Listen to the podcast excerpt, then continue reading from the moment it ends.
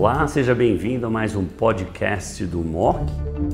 Hoje nós vamos falar de plataformas gênicas que o Laboratório Fleury oferece para a gente, que são críticas na prática do dia a dia. Comigo estão três médicos o Dr. Aloysio Silva, que é o coordenador da plataforma molecular do Fleury, doutora Débora Gagliato, oncologista clínica da BP, a Beneficência Portuguesa de São Paulo e uma super expert em câncer de mama, Dr. William William, diretor da Oncologia e Hematologia da BP, a Beneficência Portuguesa de São Paulo. Sejam todos muito bem-vindos a esse vídeo.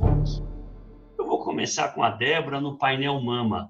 Depois dessa ASCO, algumas coisas mudaram, certo, Débora? Eu acho que agora o painel passa a ter uma importância maior do que pré-ASCO. Você pode comentar principalmente BRCA1, BRCA2, mutação do HER2, que muita gente esquece em câncer de mama, e o PIK3CA, que obviamente ninguém pode esquecer. Sem dúvida, doutor Musaide. Acho que essa ASCO mostrou, o estudo TBCRC 048 avaliou o olaparib, o inibidor de PARP, já aprovado para mutação germinativa em BRCA1 e 2, mas aqui a avaliação foi a mutação somática desses dois genes. E nessa corte de pacientes que usou o Laparib tinha mutação somática, foi observada uma taxa de resposta bastante alta, ao redor dos 48%, muito semelhante aí à taxa de resposta que a gente vê com mutação germinativa, mostrando que a droga ela tem atividade, ela é eficaz também nesse grupo de pacientes, né? Então, é, saber o status de mutação somática, tanto de BRCA1 quanto BRCA2, pode abrir uma perspectiva extremamente importante em mulheres que eventualmente podem ter essa alteração e se beneficiarem do uso do olaparib. Outra mutação somática importante de ser avaliada é a mutação no HER2. Nós que fazemos mama estamos muito acostumados a avaliar amplificação ou superexpressão de HER2 por imunistoquímica ou FISH. Agora, nós sabemos claramente que existe um grupo de pacientes, em torno de 2,5%, que tem essa mutação em HER2, essa mutação somática. Esse número é bem aumentado, por exemplo, em carcinoma lobular de mama, em que essa prevalência pode chegar a 8 a 10%. E nós já tivemos, inclusive, alguns estudos reportados, por exemplo, o PlasmaMet, foi apresentado em San Antonio em 2019 pelo Nick Turner, que mostra uma taxa de resposta aí com neratinib, por exemplo, que é um, um inibidor de tirosina quinase contra HER2 em torno de 25%. Também aí mostrando atividade de drogas bloqueadores de HER2 também para pacientes que têm a mutação somática em HER2. Então, isso é extremamente importante. E a terceira alteração molecular de extrema relevância em câncer de mama é a mutação somática em PI3K, que chega a 40% das mulheres com tumor receptor hormonal positivo HER2 negativo, em que a alpelisib é uma droga de extrema atividade, foi avaliado no estudo SOLAR One, no estudo BYLive, recentemente também apresentado na ASCO, a droga de escolha para pacientes com essas alterações. Né? Então, a aplicabilidade clínica em mama vem crescendo cada vez mais, e esses estudos recentes mostrando realmente o racional de bloqueio mediante essas alterações moleculares somáticas. É, eu concordo com o que você falou. Eu, eu acabei de pedir o meu primeiro sample no Fleury para o painel somático, uh, para o câncer de mama, exatamente por causa da ASCO agora tanto mutação de BRCA1, BRCA2, o HER2 a gente já pedia para lobular, a gente tem interesse em estudar a mutação do HER2 em carcinoma lobular de mama e o PIK3CA agora, obviamente, padrão ouro em câncer de mama uh, luminal-like. Muito bom, Débora. William, pulmão, os driver genes ficam aparecendo. Agora, aquela frase, eu tinha feito aquele arremete Brasil, para quem não lembra dos oito driver genes, estavam os oito. William ri, mas é muito bom. Outro dia alguém falou e lembrou todos os oito, escrevendo o meu. Eu tenho memória horrível. Mas os oito driver genes agora vieram para ficar, é inequívoco. Tem remédio agora para basicamente todos os oito. Driver genes. Fala um pouco, William, quando você acha imperativo pedir. É um paciente jovem, nunca fumante, quando você insiste em ir atrás de painéis expandidos de NGS? Como é a sua prática? É, o câncer de pulmão acho que é o protótipo da medicina personalizada, baseada em alterações somáticas. Uh, hoje em dia é obrigatório você pedir teste molecular para qualquer paciente que tenha algum componente não escamoso no material de biópsia. Então, deixa eu repetir isso aqui. Então, você pega um material de biópsia, tem adenocarcinoma, ou seja, um componente não escamoso, tem que pedir. Você pede uma biópsia e tem um componente escamoso e um componente de adenocarcinoma, como são os carcinomas adenoescamosos, tem que pedir.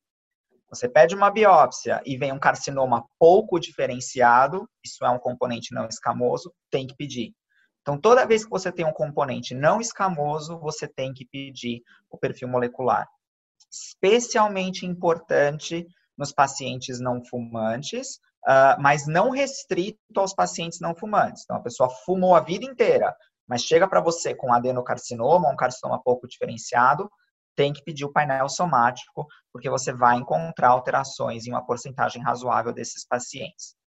Nos pacientes com carcinoma escamoso puro, você deve pedir o painel somático em quem for nunca fumante. Então, chega um caso para você de um carcinoma de células escamosas numa pessoa que nunca fumou, isso é raro, mas às vezes acontece, tem que pedir o painel. Pode ser que a biópsia seja muito pequenininha, você só pegou o componente escamoso de um adenoescamoso misto, por exemplo, ou pode ser que uh, você tenha uma, altera uma um erro de diagnóstico histológico, ou pode ser que aquele paciente tenha uma histologia escamosa, mas por trás tem uma alteração em driver gene que você tem que uh, identificar para poder tratá-lo da melhor maneira possível. William, meus pacientes, quando começa no quarto dia, já estão me ligando a cada oito horas. Buzaide, o painel está pronto? Como é que você faz aí nesse cenário? Não temos que pôr pressão naqueles caras do Fleury, não? Fala, guys, sete dias corridos. Sábado e domingo é um dia ótimo para estudar e trabalhar um pouco. O que, que você faz, William, no dia a dia? É claro que quanto mais rápido, melhor, Buzaide, mas acho que tem que tomar um pouquinho de cuidado com esses painéis uh, que nós temos aí de NGS e tem vários disponíveis no Brasil, uh, que é a curadoria com a bioinformática, porque a análise de bioinformática não é trivial. Então, não é só você fazer a técnica do painel, mas precisa de um tempo para fazer a análise correta. Talvez o, o Aloísio possa comentar um pouquinho, isso é que às vezes atrasa o laudo. Isso. Ah, bom, obrigado pela pergunta. É, bom, é isso mesmo, William. De fato, ao usar esta metodologia, em que, lembra que mesmo no Oncofoco, a versão direcionada, a gente não está olhando aqueles oito genes de pulmão, entre aspas, apenas. A gente está olhando os 75 genes. Isso por si só já dá uma quantidade de dados para ser analisados muito grande. Uma das possibilidades é desenvolver, assim como nós fizemos um produto derivado painel mama, uma das possibilidades é desenvolver um produto derivado painel pulmão, tá? com menos genes, que isso pode acelerar o resultado. É uma estratégia que nós estamos considerando. A outra estratégia que nós não utilizamos, mas outras, uh, outras companhias, outros serviços eu já ouvi utilizar, é emitir um resultado rápido para dois ou três genes, EGFR, ALK, por exemplo, usando uma técnica é, ortogonal, não a técnica de NGS, mas que pode ter um resultado é, confiável, mas não, é o, seria, não seria o padrão ouro, porque é um resultado rápido.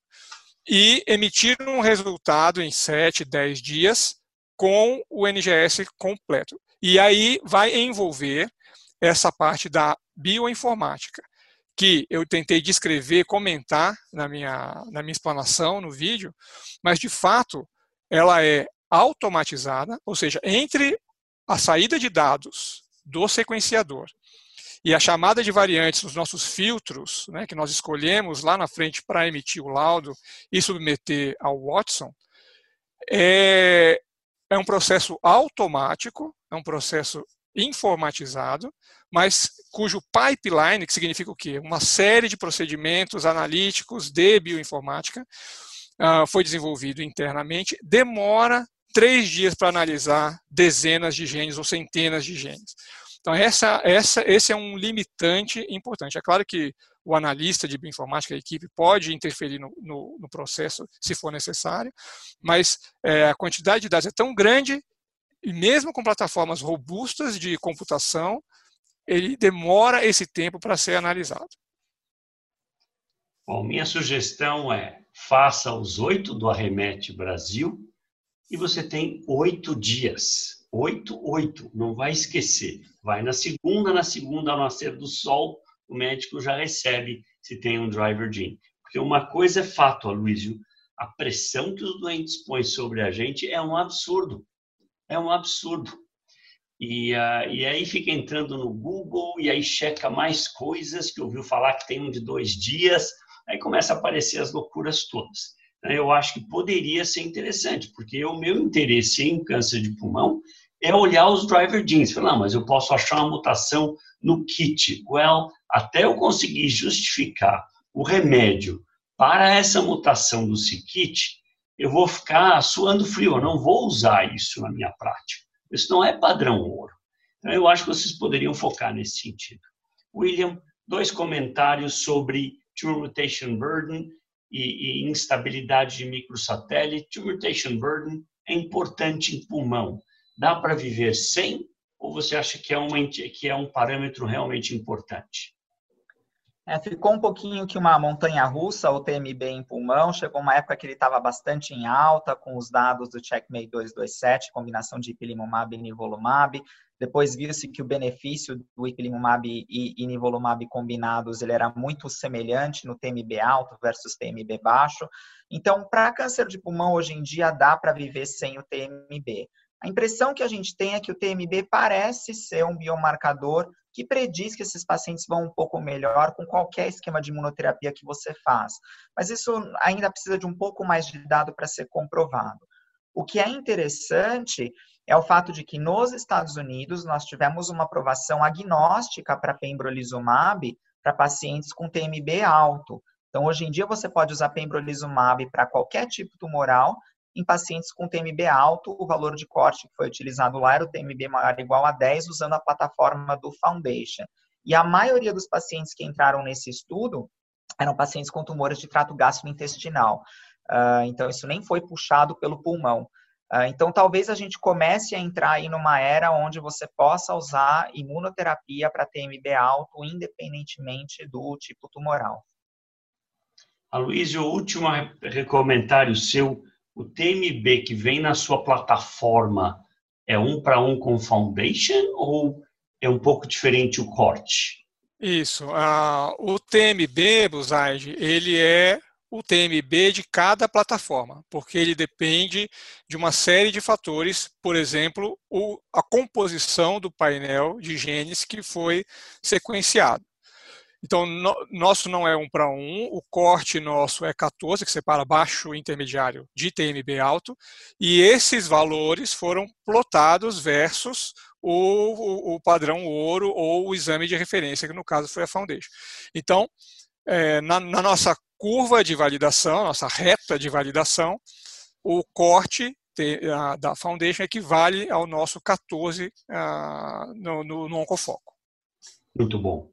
Bom, nós vamos findar aqui essa discussão que eu achei fantástica. Primeiro, Luiz, obrigado pela excelente aula, apresentando os vários produtos do Laboratório Fleury, com quem nós trabalhamos rotineiramente na Beneficência Portuguesa. William, excelentes comentários, como sempre, no pulmão. Débora, fantásticos comentários em relação à mama. Muito obrigado a atenção de todos.